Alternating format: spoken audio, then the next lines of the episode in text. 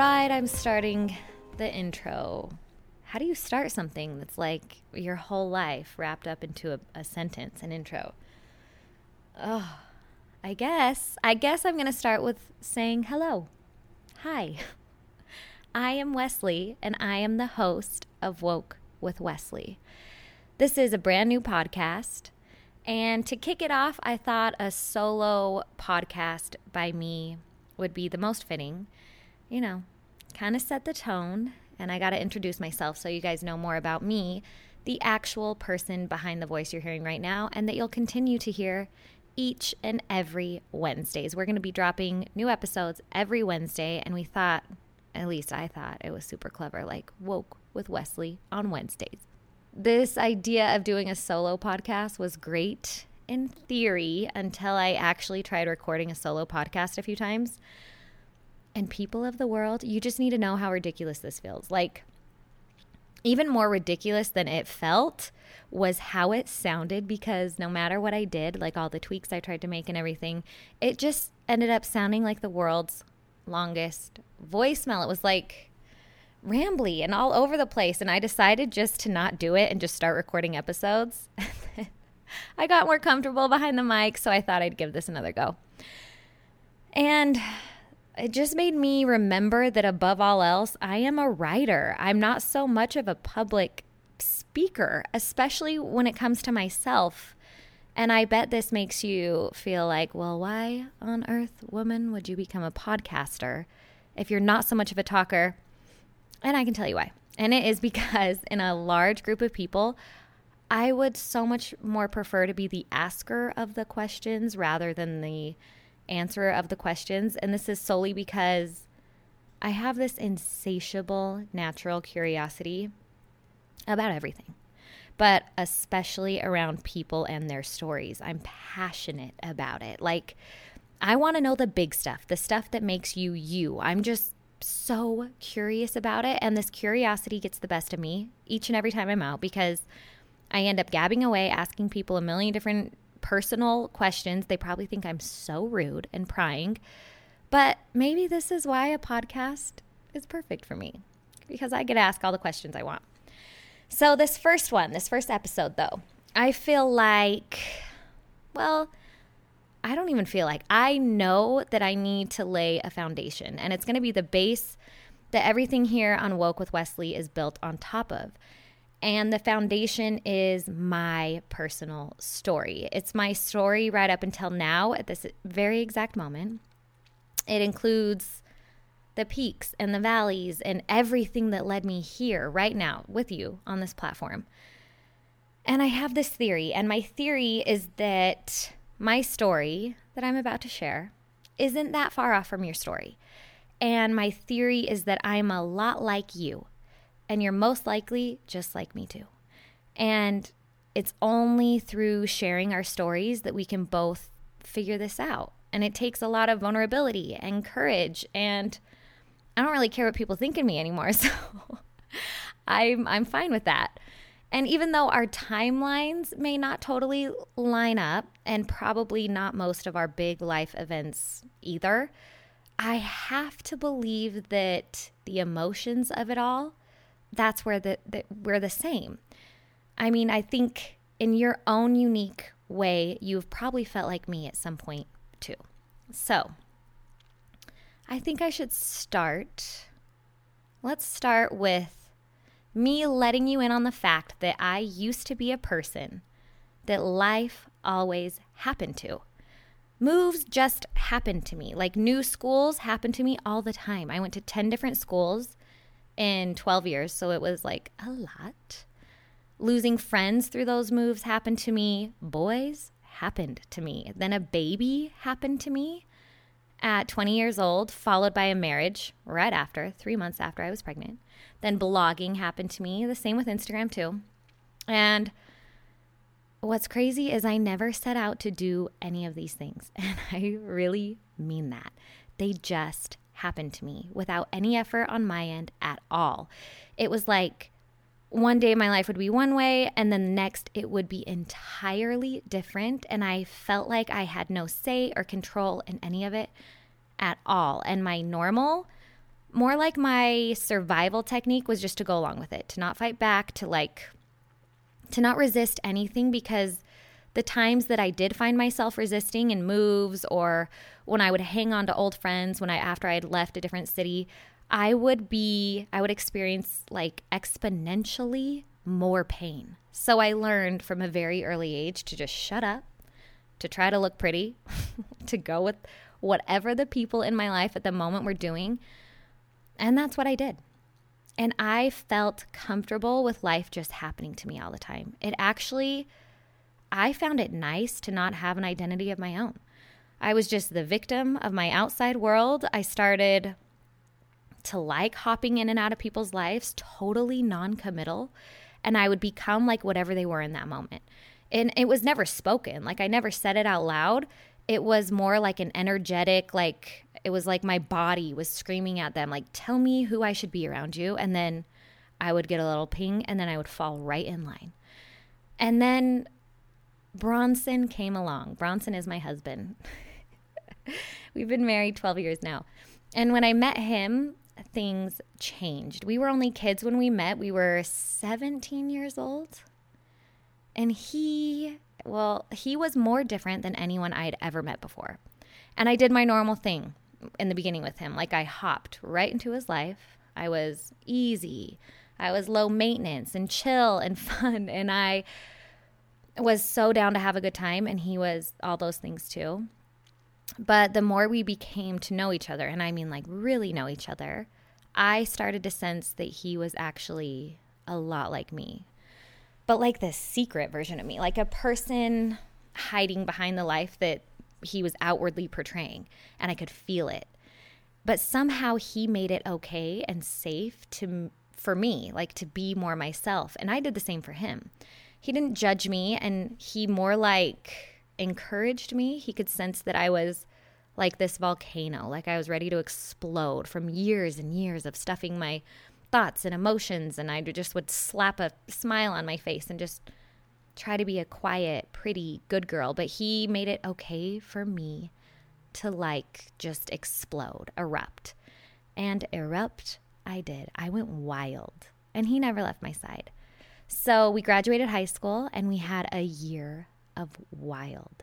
It was the most fun I have ever had in my life, until it wasn't. And when it wasn't, we had a year of partying, a year of crazy.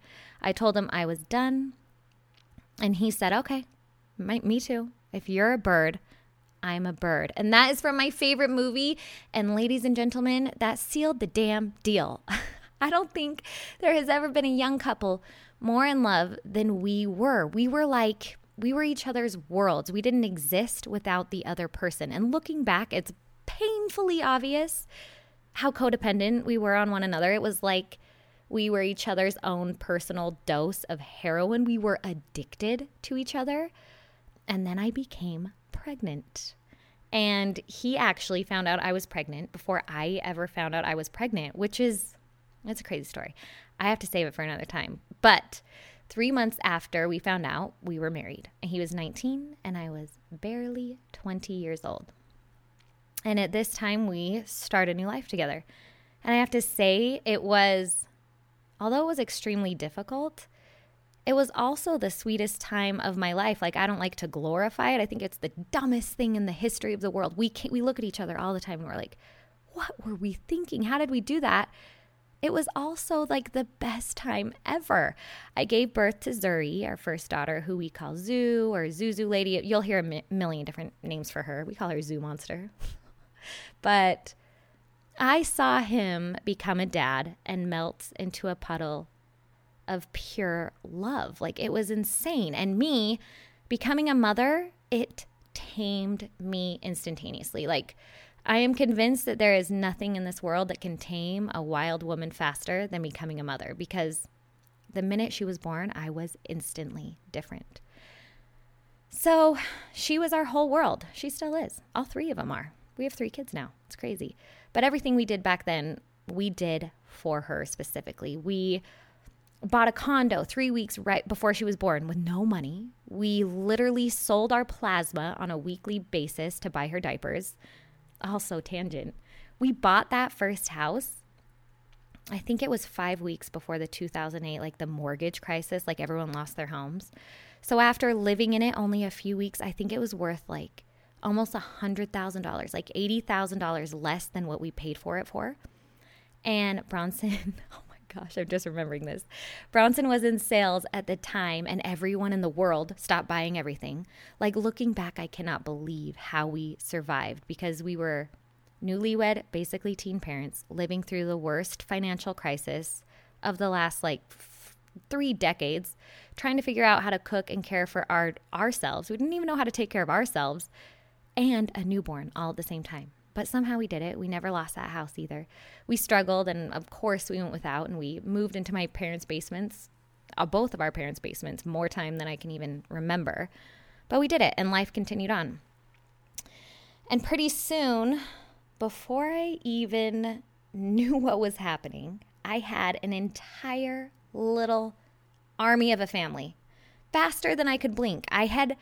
It was like all I had ever wanted and hoped for as a kid was to be a mom and have a family. And when people asked me what I wanted to be or do when I grew up, I never knew. Like all the little kids are like, I want to be a doctor. I want to do this. I want to be a scientist.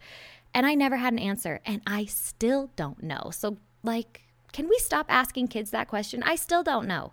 But the only thing I thought I might want to do, I didn't have a job, but I knew I would be a mom. So there I was. I was only 25 years old with 3 kids and a mortgage, with a kind and a good man as a husband and a little property investment. Bronce had the good corporate job with medical benefits, like the American dream. We were living it. And the weirdest part, for some reason, the internet seemed to love me for all this stuff. Like, it was weird. But it's like I drove around in the passenger seat of someone else's car for as long as I could remember. And that way of being was all I ever knew. It was like, first I was the passenger in my parents' family car, going wherever they decided to go, whenever they decided to do it, and putting up a fight was totally useless. So I sat back. And I mostly tried to enjoy the ride. I probably put up a fight here and there, but I learned to not resist. And then I moved on to Bronson's car, and suddenly there we were together on the road again, moving 1,000,000 different times, trying out new job opportunities for him. We were like growing his portfolio, building his experience level, and I was just there, like the supportive wife. But I finally found myself in my own car. It was a minivan as the driver this time. But the back was chuck full of kids, my freaking kids, and I couldn't believe it. It was like I was pinching myself every year. And although I was the driver, it wasn't like I was the driver. It was like more like the chauffeur, because the kids were they were the drivers of my life. And with them, I was different with them. Their existence literally propelled me forward. But something about being their mother, it kind of made me shut out that outside world. And while I kind of felt like I was pretending with everyone else, with them, the kids, I was me. And somehow, somewhere deep inside of me, this wise, intuitive, like a healer mama bear just blossomed. And I knew what I was doing as a mom, even though I never knew what I was doing or where I was going in my personal life with them, with the kids. I had this like clear path, and being a mother is for sure, it's the only thing I know for sure I was doing great at. And I still really try. It's like the thing that I can hang my hat on. And it's because it's easy and it's effortless with them. And it's like when I birthed them, I birthed myself into existence, my honest self. But anyway, life just continued like this. It just was flying at us with all these weird and good and sometimes bad things just coming at us 24/7. And I just smiled and I said yes to all of it, like every last bit of it. I was so happy and content being the passenger that my motto was like literally just roll with it. Go with the flow. Let's see what happens. And it was like life's big event it was like I would have a big life event, and then it seemed to just lead us to life's next even larger event. And it just happened like that all the time. But throughout all of this, I had this thought that I had had since I was a kid. And it was a thought that stuck. And it would pop up like this reoccurring zit, like once a month or so. And the thought was, who would I become? Like, who would I really become? And who am I now? Like, is any of this me? Is this who I am? And this thought that would come up for me, it would bother me because there I was, grown. I was a mother. I should know this by now. And the wonder that that thought brought me as a kid would make me, I remember feeling like giddy, like excited. But this thought that came, the same thought that came up for me as an adult with everything I thought I had ever wanted, it bothered me. Like, why don't I know this by now? I knew I was Zuri and Remy and Ozzy's mom. I knew I was Bronson's wife, my parents' daughter, a sister to my siblings. I was a lot of people's friends.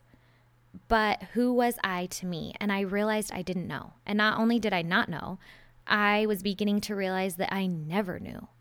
Like, life was so busily flying at me, and I was always moving, literally physically moving around. I never stopped to figure any of this out. I was always in survival mode. And honestly, I never really had the time or the proper space to even do so. And what's weird too is that all along the way, people labeled me all these things that didn't feel like me at all. Like, people called me a blogger because I had a blog, and they thought I was an Instagrammer because I had one of those too. But I could not wear those titles because they just didn't fit me. And all I did know was that I was a people pleaser to fault, and I couldn't help it. It was how I lived in the world. It was my way. It was the only way I knew, and it had worked out so well for me, so why change it? And my life was, like, beautiful. It was hard, but I think that anyone struggling in their early 20s has a bit of a rough go, like, even without 3 kids to feed. Like, it's hard. It's the name of the game in your 20s, but even with the struggles, my life, our whole family's life, it was perfect. I loved it. Our moving around and saying yes to every single opportunity that came our way. And don't mind me right now quoting Biggie Smalls, but, like, we were hustling to feed our daughters. It had been paying off. Bronson went from salesman to a self-taught, self-made designer to a co-owner of a business called People Water. All you OG people right now are like, yes, I remember the People Water days. But he went from People Water to getting picked up by one of the nation's top design firms. And it was located in San Francisco. And this was just within 4 years. We were kids. And there I was, right by his side, the ever-supporting wife, just popping out kids left and right, doing random jobs. I was like a singing waitress. I'm not kidding. I taught night school for skincare. I was always doing skin stuff, like a million different side jobs. And I secretly wrote all of the copy for every business he's ever been into. But while we were in San Francisco, we had an opportunity to travel to Thailand. And it started a friend of ours who we started People Water with, actually. He invited Bronson to film the trip for some company, some random company.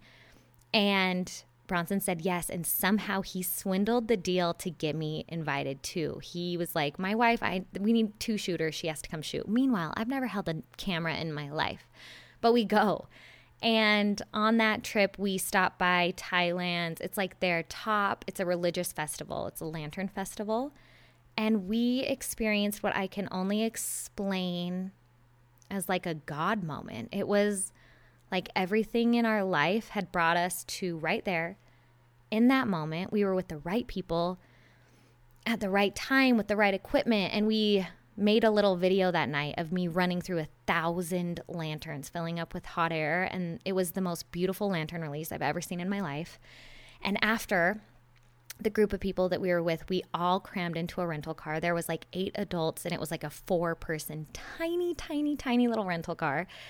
And we were tripping out. 100 of us, like, sitting on each other's laps, like screaming out the windows. We were giddy with excitement. And the next morning, I remember we woke up, we got coffee, and Dan, one of the owners, he was driving down to meet us to get coffee. And he looked up on a billboard and he saw the word rise. It was the only English word he could see in Chiang Mai. And it caught his attention because it was in English. And then he like wrote it down on a napkin, brought it to us at breakfast that morning. And we just looked around at each other and we're like, it's called RISE. Like, it was crazy. It's so crazy. It was so meant to be. We knew we were going to bring this thing back to the United States. We were going to start the world's largest lantern festival. And we did. It was nuts. I was pregnant with Ozzy throughout the entire process. Bronson was working, I don't know, probably 60 hours a week in the city, only to come home and work like 40 hours more every single week at night, getting the entire festival laid out and designed. And he did it all himself. I think it was a job for 20 men, and he did it alone in 8 months from the hours of like 7 p.m. to 3 a.m. every morning. And it was, oh gosh, when was it? I was probably 5 weeks away from giving birth to Ozzy. And we put tickets up for sale for the Lantern Festival. And almost immediately we realized he could quit his corporate job. And we could just do this little passion project. Like, that's how it started out. It was a little tiny passion project. And it felt too good to be true, but it was true. So he quit. We packed up our house, sent it away in like a pod, storage containers. And that's where you like pick a random place to store all your belongings, and they pack it all up, they put it in a pod storage, and then they store it for you. So we picked some random city in Southern California where we knew we kind of wanted to end up, and we didn't even have a house picked. We didn't know which city we wanted to live in. We just threw it in that vicinity. All we knew was we wanted sunshine and ocean waves and like a normal, more enjoyable life where he wasn't working himself to death. So we just jumped. We said yes. And our business partners at the time who were doing the festival with us, they lived in Utah and were from Utah. So we thought it was like the best timing ever to go there. We could wrap up the final festival stuff. I was due to have Ozzy, our third baby, and we could be by family. And then once everything was done, I had the baby, the festival was over, we would move to Southern California somewhere. We would just pick somewhere, unload all of our belongings out of storage, and it was the perfect plan. Like, the perfect plan. And then it happened. And this part is the part where every single piece of my life got thrown from the kitchen table as if it was like some beautiful treasured antique vase. And it scattered around the floor, totally unrecognizable, into a million teeny tiny pieces. And it was impossible to put back together again because it was in shards. It's obliterated. There is nothing left. And I had just turned 26 years old. I had a 6-week-old baby, a 3-year-old daughter, and a 6-year-old daughter. The RISE Festival came and went, and it was a total success, but with no shadow of a doubt, we knew we had to walk away from it. Even though Bronce had just spent a year creating it, even though he just left his good job, even though we just moved our entire family and took our kids out of school, we knew. It was undeniable. And then suddenly, faster than I could even process what was happening around me, we found ourselves literally homeless. We were living in between our parents' basements. We were possessionless, incomeless. I had just developed a crippling case of body dysmorphic disorder, which meant I saw a monster, like a melting face, staring back at me when I looked at myself in the mirror. It was awful, so awful. Zuri developed social anxiety. Every day getting her to school was like the saddest, most heartbreaking event of my life. Remy, our middle child, developed asthma and allergies to basically all foods, all things, like life-threatening asthma. It was crazy. A brand new baby. And to top it off, Bronson overdosed on the prescription meds that he had been taking to get him through the last year of working, over 100 hours a week. Oh, accidentally, but it was like bad. It was so bad. The money, it was like, okay, that was rough. But it was like the finances were awful. The fact that we didn't have a home was awful. But it was the needle that broke us The straw that broke the camel's back was everyone's physical and mental health. Like, we had nothing. Everything was ruined. And it was like I broke into a million tiny pieces because everything I built my life upon was washed away overnight. I lost all trust and faith in Bronson. I lost all trust and faith in myself. Like, what had we just done? What is going on? Like, I moved from his family's house into mine without him. I couldn't even be with him. And suddenly we had no family structure. There was no way to provide for the kids, no home of our own to go to. Like, I didn't even have a winter coat to send my kids to school in, and it was wintertime in Utah.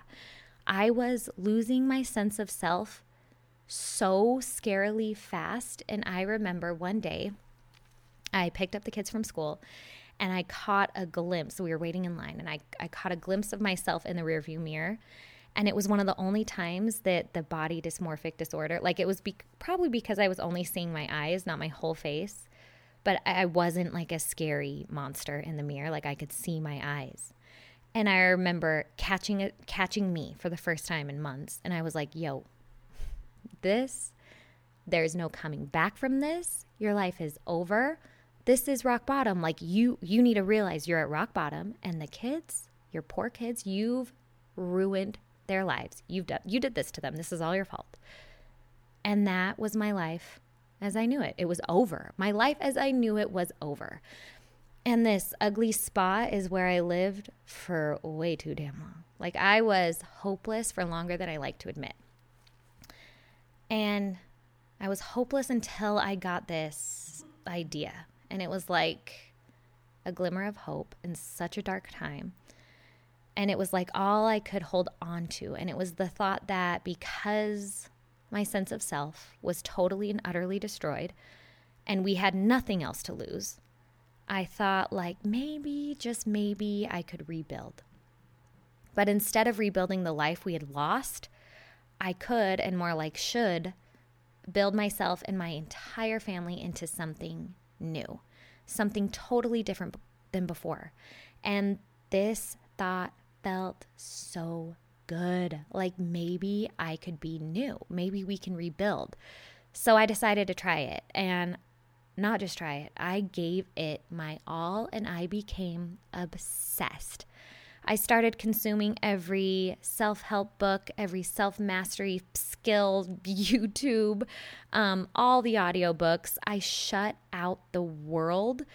And if I wasn't feeding or caring for my kids, I was researching, praying, journaling, reading, meditating. My life became about getting out of the hole that we had found ourselves in.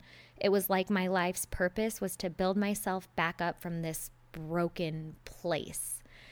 And as I would do these things, as I was trying to build myself back up, I would get so stuck. It was like I would get tripped up on my beliefs, on my thought patterns, on the things I was taught or the things I saw as a kid, or even coping skills I must have just picked up along the way growing up. And time again, I would start to grow. I would feel better, and I would get out of this place that I was in, like this place of pain and suffering that I felt stuck in, only then to be stumble again, like on these old ways of believing that didn't feel good to me anymore. So since I was going to start completely over, I decided I needed a new mind and a new belief system so that I would stop getting tripped up. And this is where things really started to shift for me. So I took out all the beliefs I had about any and every little thing I had from childhood and up. And I took them out of my head one by one. And I wrote them down on paper. And you guys, this was before Marie Kondo, but I quite literally started Marie Kondoing the shit out of my brain. Like, one by one, I would go down this list and I would ask myself, do I really believe this? Or is this a fear-based belief? Like, does this belief or thought pattern bring me joy? Does it feel like me? Or is this programming I received from some outside source? And if it was a no, or if I did realize it was old programming, then I tossed it right into the trash can. And I mean, I tossed it for good. I made a conscious choice to erase it from my mind and my body and my soul.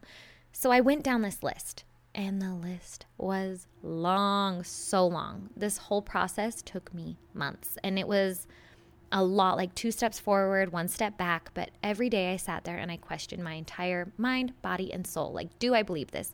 Do I really think this? Or have I lived my entire life believing to be conditioned this way? And one by one, as I tossed the untrue beliefs out, the true beliefs, like, I mean, capital T, true. They felt good. They felt real. They felt authentic. Those true beliefs started to shine really, really bright. And these bright shining truths, they turned into my new navigational system. It's like they were like my map quest, and they pointed me to me, my true self, the authentic me, the me that was there all along, but buried underneath all the people-pleasing and constant flight or fight or survival mode strategies I'd always operated out of. And then magic started. I became me. I became the driver of my life. Like, there is no more passenger seat version of me. And I realized I was there all along. All I had to do was uncover me, her. And through this process, I woke up. I was me, so me, and I felt better than I had ever had before, and it was so much effort. It took so much work. I was scared a lot, and I realized all this becoming who you're meant to be is entirely bullshit. It's like I had assumed and thought that becoming who you're meant to be is like picking things up and adding them to yourself, like titles and talents and interests. Like, I would know who I would be by adding these things, these roles, like becoming a mom or a college graduate or an actress or a career woman or owning your own business, like putting these roles on like a coat or like an accessory would be the way to fully become myself. But I was so wrong, because it was in the taking off of the roles and the titles and the untrue beliefs that I discovered who I was all along. And that is the gold. In the unbecoming of all the things you think you should be, you find you. And that's when I became woke, in the unbecoming. And when you wake up, there is no going back to sleep, because you simply cannot unknow the things that you've come to know along the process. Becoming awakened to myself has taken me on the craziest journey that I could have never imagined any of this for myself. I feel like I have the most beautiful life now, and although I'm sure to most of you it looks the exact same as how it used to look before the breakdown, but it feels entirely different now. It feels so good. All of it does. All of my relationships are so much more rich and deep and meaningful and fulfilling. And I have tried and done things that I never could have imagined doing before. It's just the craziest and the weirdest stuff has happened along the way, and I can't wait to share it all with you. And there are parts of my story that I'm still trying to figure out. Like, oh, it's crazy. For instance, 2 years ago, November 27th, 2017, that's 2 years, I was meditating in my bathtub. Nothing out of the normal for me. I've been meditating every morning for the last 8 years. But for whatever reason, during this morning meditation, the lid simply came off. And I stole this term from Kristen Morris, who had a similar experience to me one day while she was washing the dishes. And you'll be hearing from her shortly. She's on an upcoming episode. But she describes her experience as the lid coming off. And when she said it, I understood immediately, because the lid of my consciousness came off too. And it happened this morning. So this morning I found myself during meditation, in this in-between world of heaven and earth, where the unconditional love of the universe literally cracked me open and funneled in information and energy. And it was like my entire body was filled up with this untamed, wild, feminine abundance of love and energy and knowledge. And I still have no idea what any of it means or why it even happened to me. And I teeter between wanting to figure it out and just letting it be almost daily, because it's created more questions for me than anything else. But that's the only way I can describe it. It was unbelievable and mystical and has sent me on this wild goose chase to find answers for years now, but it was real. It happened to me. I don't know what any of it means. So this part of my story, it's kind of brought me here to right now in this moment. Right now is maybe the first publicly intentional thing I've ever done in my life before. Like, this isn't just happening to me, and I'm not just going with the flow this time around like I've done before in my past, because I actually felt called to this. I feel called to you. This is intentional, and it feels so good to be in the driver's seat of my intentions. So my goal in starting this podcast is to create a safe place for people to just be. Maybe not at their destinations sometimes, probably most of the time, in the messy, in the unfigured out parts of it all, kind of like in the middle, and that's okay. In fact, I feel like it's good and it's beautiful, and I love hearing your stories of being thick in the middle of it, because I'm realizing that more and more that sharing people's story is so healing, and more profoundly, I feel like that includes, I actually have discovered that this includes the sharer of the story. It's healing for them too. To share your stories, it heals you and it heals the people you share it with. So this is Woke with Wesley. We're going to talk about people and their stories. We're going to talk about your own personal awakenings, however they came to be. We're going to talk about motherhood and the things that we found that work for us and don't work for us, and we're going to talk about good stuff and bad stuff and hopefully the fun stuff, but it's going to be the real stuff. And I want to invite all types of people in all the different parts of your story. And I don't know, enough of the picture perfect square versions of you and me, because I feel like if I see one more beautiful face with a beautiful family and matching color-coordinated clothes, acting all super cuddly and casual and laughy on Instagram, on a beach, then I just think I am going to barf. I just can't do it anymore. And I'll be the first one to admit I have that exact photo, like lots of them. They're plastered all over my Instagram, but I am hungry for more. I'm hungry for you, and I think you're hungry too. So I want to laugh, and I want to laugh, and I want to maybe laugh some more with you, and I want to get to know people, like really know them. And knowing me, I'll probably cry sometimes here too, but the goal is to feel inspired by you, learn from you, and share with you. I want to bring you value in some little way each and every week on Wednesdays. So it's a place where we can share what worries us and what doesn't, like where we can talk about what sets our souls on fire, and then the mundane activities that drain our life's energy, i.e. for me, making dinner. Not fun. Never has been fun, but I'm still a good mom. I hate making dinner. Since when did homemaker become mother? Anyways, okay. So here on Woke, you can scream your successes from the rooftops with us, or you can cry your losses, and we'll probably cry right along. Why? Because we're rooting for you. I want this to be like a community. I want to be your cheerleader. Like, if you want it, then I want it for you. And I want you to live and not just exist, because I did that for so many years. And the best part so far about my awakening is that it has set me free. It has made me alive. I'm not just living, I'm alive. And I mean, I'm so free that I can literally physically feel that it makes other people who maybe aren't set so free uncomfortable. Like, my presence alone makes them uncomfortable. And I have to say, I couldn't care less, because life on this side of the fence is so much more fun and enjoyable and creative. And I think you can start to live more freely by simply hearing stories of other people being set free. So wherever you are, however you are right now, I think you're good. You might not be where you want to be yet, but I like the messiness of it all, and I actually want to hear it, and I want to know you. And by this, it means that I actually want to invite you in, like you, the maybe feeling just average Joes. I want to invite you on the show. And while of course I would love big wig, highly successful Instagram superstars and authors, like come on, you're invited.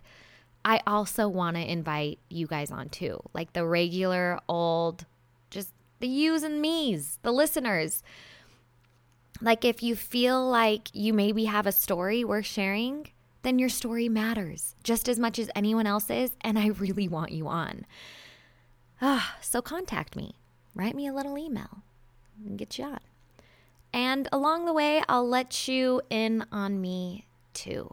I think it's going to be so much fun. And I am so excited to jump into the real episodes starting next week, where we're going to talk everything. I mean, there's nothing off limits, but we're going to talk a lot about health and wellness here because I'm super into it. And this is all-encompassing health and wellness. Like we're going mind, body, and soul health and wellness. We're going to talk a lot about personal routines and about different hacks and tricks that we have that make our day better. We're going to talk a lot about spirituality. We're going to talk about parenting and kids. The kids actually want to come on, which scares the living shit out of me, to be honest, but they are showing so much interest in this podcast thing. It's nuts. We're going to talk about skin and beauty because I'm into it, like lashes. Give me all the lashes. We're going to talk about finding balance and losing balance and becoming obsessive about things. We're going to talk about the things that make you feel brave. We're going to talk a lot about business and business strategy. We're going to talk about finances because, I mean, everything here lights me up. I'm into it all. And I mean, I'm down to try anything once. So I'm learning right along with you guys here on Woke. So, also, I'm excited to introduce you to my brother, Rory. He's my sound engineer. He's a musician, but he's the sound engineer here on Woke with Wes. And I have a feeling he's going to be coming on as my co-host every so often. I've done a few episodes with him, and he's like, how do I describe him? He's a lot like me, only exactly opposite. He's much funnier, much wittier. Everything I do, he thinks is a crock of shit. So he is like such a balancing aspect here because I'm all into everything crazy, spiritual, woo-woo, and he is like logic driven. So it's a balanced, it's balanced here. You can count on... that's a lie. You cannot count on Bronson being here a lot. Like, I have to drag him on. Speaking into a microphone and being recorded, he would rather get knee surgery. Like, there is nothing he hates more, even though he is literally 50% of the deal here. He is, like, the guy doing all the behind the scenes. He will not be recorded, but he's on at least one episode. We'll see if I can get him on a little bit more. So it's a family affair. I'm just excited and grateful and hopeful for where this thing goes. And I'm grateful to you, the listeners, who are willing to maybe give this a shot and give me your time because time is invaluable. And if you want to spend an hour with me once a week, then it means a lot to me. And yeah, I'm excited. So I hope you're excited too to go on this journey. Whatever this becomes, I don't know.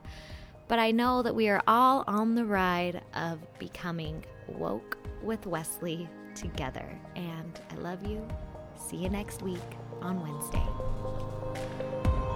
Wednesday.